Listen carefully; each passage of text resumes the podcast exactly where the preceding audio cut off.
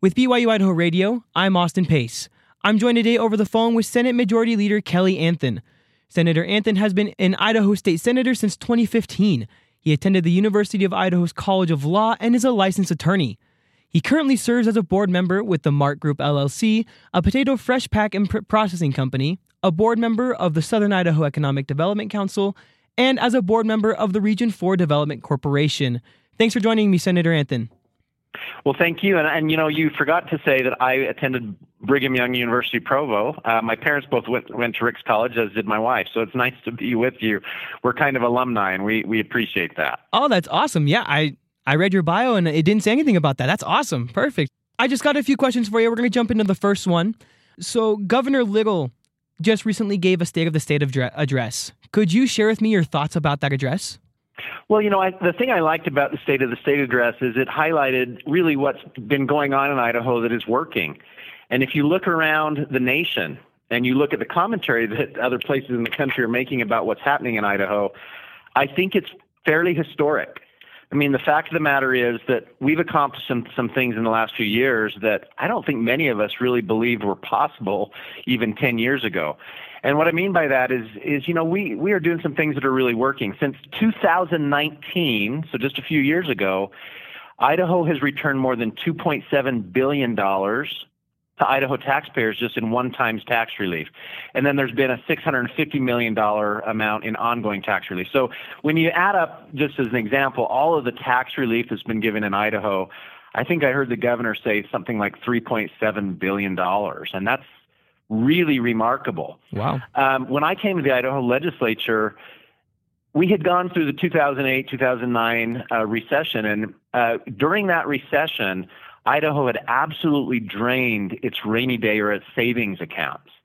And uh, there was very little in there when I came to the Idaho legislature. Uh, currently, Idaho has more in its rainy day savings account than any time in Idaho history. And on, so you've got this collecting of savings, uh, reduction of taxes, and then still the ability to make some really major investments in, in Idaho's infrastructure. So you put all that together, that's a really great picture for what's happening in the Idaho economy. Mm-hmm. Now, the one thing the governor says and always talks about, and I, I heard in this State of the State, is that's all nice and, and great, but you do have to watch out for the downturn. There's always a downturn. And so I think that, uh, you know, one thing that we have to do in our policy this upcoming session is be conservative. Uh, do the things that have got us here in the first place. Don't overspend. Uh, make sure that we're projecting our revenues correctly and, and protecting, you know, Idaho families from the downturn that will certainly come. Then in that case, what where would where would these these funds be going? You want to be conservative, you want to make sure that it's going to the right places. Where are you wanting these this this money to go? Well, I think what we're doing right now is just evaluating what the revenues will look like going forward. And you know, when you've given that many tax cuts over the last few years, you have to make sure that the revenues are stable and that you're not seeing some unexpected downturn in the revenues.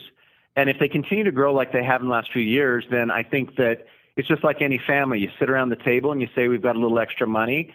We can't satisfy all the wants of the family, but what could we do to work together to, to do what we can? And I think that's what's happening. As a matter of fact, right now in the Idaho uh, legislature today, uh, I know there's a meeting right now to set the forecast of what the Idaho economy is going to look like and what they forecast will be the revenues. So I think, you know, um, for me personally, coming from a rural community, I'm from Declo, Idaho. Mm-hmm. Uh, I think that we need to continue to work on some of the infrastructure needs, particularly roads. Uh, we've done a lot of investments in schools uh, in terms of teacher pay. But when you look at some of the rural communities and their inability to really afford to build schools, I think that's something the governor mentioned that has caught at least my interest. And so, yeah, I, I think that as we continue to evaluate what the, the surplus might be, I think it's just a matter of deciding what the needs are in comparison to the wants. What are your big priorities for this legislative session? We just started with it. So, what are your priorities moving forward? Well, that's a great question. You know, uh, you know, I I come to Boise every year, and there are some different things that I'm working on that are particular to some of my, you know, own interests or concerns or my constituents' concerns. And so, personally, I'm working on a couple of things that I think are pretty important. One is uh, the idea and the concept surrounding domestic terrorism. Uh, and if anybody wants to visit with me, I'm happy to spend more time talking to them about that. But if you'll remember, there was a recent episode in recent, it was been recently, I say recent years, mm-hmm. where I believe it was in Virginia. Some parents showed up to a school board meeting. Uh, they were pretty loud, they were obnoxious, uh, and they didn't act very, very nice. But what happened next was a real concern to me, and that was that the federal government designated those parents, those upset parents, at a public meeting they labeled them domestic terrorists. And then the full the full power and uh, weight of the federal government and the Justice Department started to come down on those folks.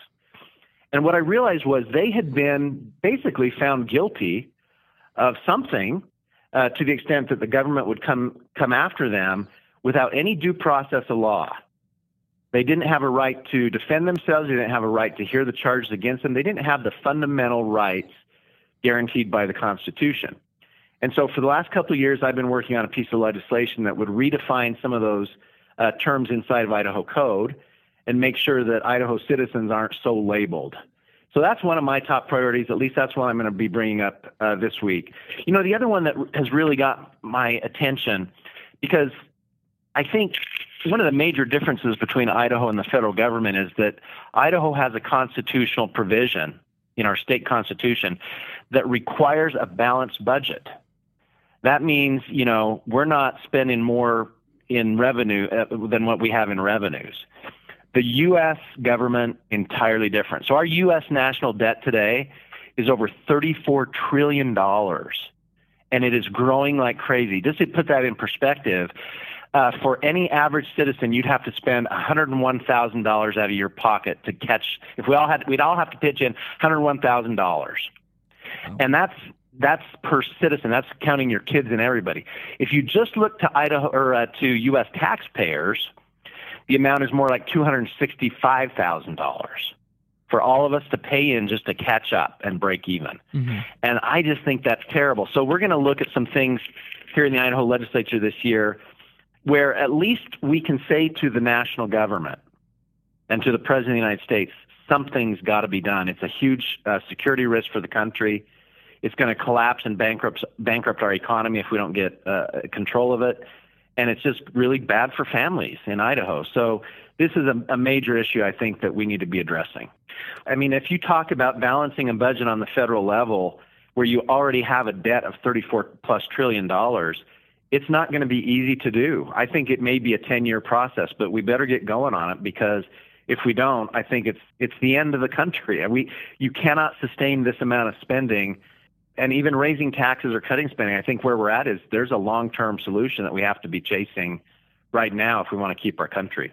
So, moving forward, I'd like to discuss a little more about a comment that was made um, in regards to the House Bill number 384 about harmful materials in libraries. Not necessarily a comment, but just just the bill in general. So could you expand a little more on House Bill number 384? So House Bill 384, if that's is, that the new one that's just been in, introduced, or is that last year's? This is the this is the the new one that's just, that's being introduced about the harmful materials in okay, libraries. Okay, thank you. Mm-hmm. Yeah, so I haven't even seen that bill yet. It was just introduced in the last couple of days in the House of Representatives. I'm in the Senate, and so that hasn't found its way to the Senate yet. But as I understand it, it's very familiar to a, a bill that we passed last year, which I voted for, uh, which is meant to protect young people and children from being ex- exposed to sexually explicit materials, particularly in library settings. And, you know, what I've discovered as I've looked into this issue is that when you go into rural communities, very conservative rural communities like the one I represent in south central Idaho, we're not seeing these problems. Uh, what was very interesting in the last session of the Idaho legislature is one very well respected member of the Idaho legislature who had concerns whether this was a problem or not, and who's a friend of mine, said he just decided to take a stroll down to the local library here in Boise because he had a hard time believing that anybody would expose children to these kinds of materials. He, his discovery was that within five minutes of walking in the library in the children's section, he found things that uh, I think most of your listeners and most of the, the people of Idaho would would say is absolutely inconsistent to doing right by children. that they're pornographic and they're sexually explicit. And when he discovered that, that really uh, woke, I think, a lot of legislators up to the issue. Now, now how you deal with that issue is is the uh, matter that's before the Idaho legislature. I think you're going to see at least three or four bills this session that deal with that, uh, that deal with the process of making sure that you know we don't get overzealous, but yet we are protecting children and we're also protecting librarians. Uh, some of this legislation has tried to target librarians and you know, having worked with uh, local governments over the years, you know, there are some employees in a in a library who don't determine what the uh, collections look like. They don't determine where they go. They're just working there, and so you don't want to punish those people uh, for someone else's decision. So there's there's a lot of policy stuff to sort through there, but I think there's something that we all agree on, and that is that young children shouldn't be exposed to anything sexually explicit or pornographic. And you talked a little bit about you know, with this with this House bill, that there's going to be more bills in the future that will be passed in regards to this. So I guess this is the first week of this legislative session. So what are some early bills that you have your eye on that not necessarily that are consistent to House Bill number 30, 384, but also just bills in general that you want to have your eye on? Well, yeah, like I said, I think uh, the modification of the Idaho Terrorist Control Act is something that I'm working on. Um, I, I also have an interest in naturopathic licensure. Uh, I, I like to, the idea of providing Idahoans with a little more in terms of licensed healthcare options. And that's something I've been working on. I, I, I may or may not introduce some more legislation to kind of clean some of that up. Um, I do think that we will be discussing, like I said, um, the national debt and in what ways Idaho can at least, if nothing else, because we don't control the federal government, send a message to the federal government that something has to change and or you know explore the option of an article 5 convention which is very controversial but you will see that discussed um, this year um, you know i think that because uh, uh, this is an election year and what i've learned about the idaho legislature in election years is that the sessions are shorter mm-hmm. because the elections are held in may and legislators typically if they have someone running against them uh, have a little bit more of a, a, a, an incentive to finish up the work in Boise and get home. And so we'll see if that is the case this year, but I think it will be the case. So this is the first week of the legislative session. What are you looking forward to for next week? Well, so I think, you know, next week, uh, what happens in the initial weeks of the Idaho legislature is administrative rule review. Uh, if you uh, know anything about how important that is to Idaho, you'll uh, when you watch it, it's extremely boring. But the fact of the matter is that Idaho's constitution allows the Idaho legislature to do some administrative rule review, which in many other states and in the federal government is not permitted. And what that allows the Idaho legislature to do is to make sure that the bureaucracies of Idaho are not uh, superseding their authority uh, in the regulation of the people and our businesses. And so that will take place over the next couple, three weeks. It's a lot of work, but I think it's very important work. And then you'll start to see uh, committees meet more regularly to consider new legislation. Uh, I think you'll see several hundred pieces of new legislation presented to committees. And then, you know, within about a month, you'll really start to see the debates on those bills take place. But these initial weeks are rule review and proposal or the printing of new bills. That was Senate Majority Leader Kelly Anthon. Thanks again for joining me. Hey, thank you so much.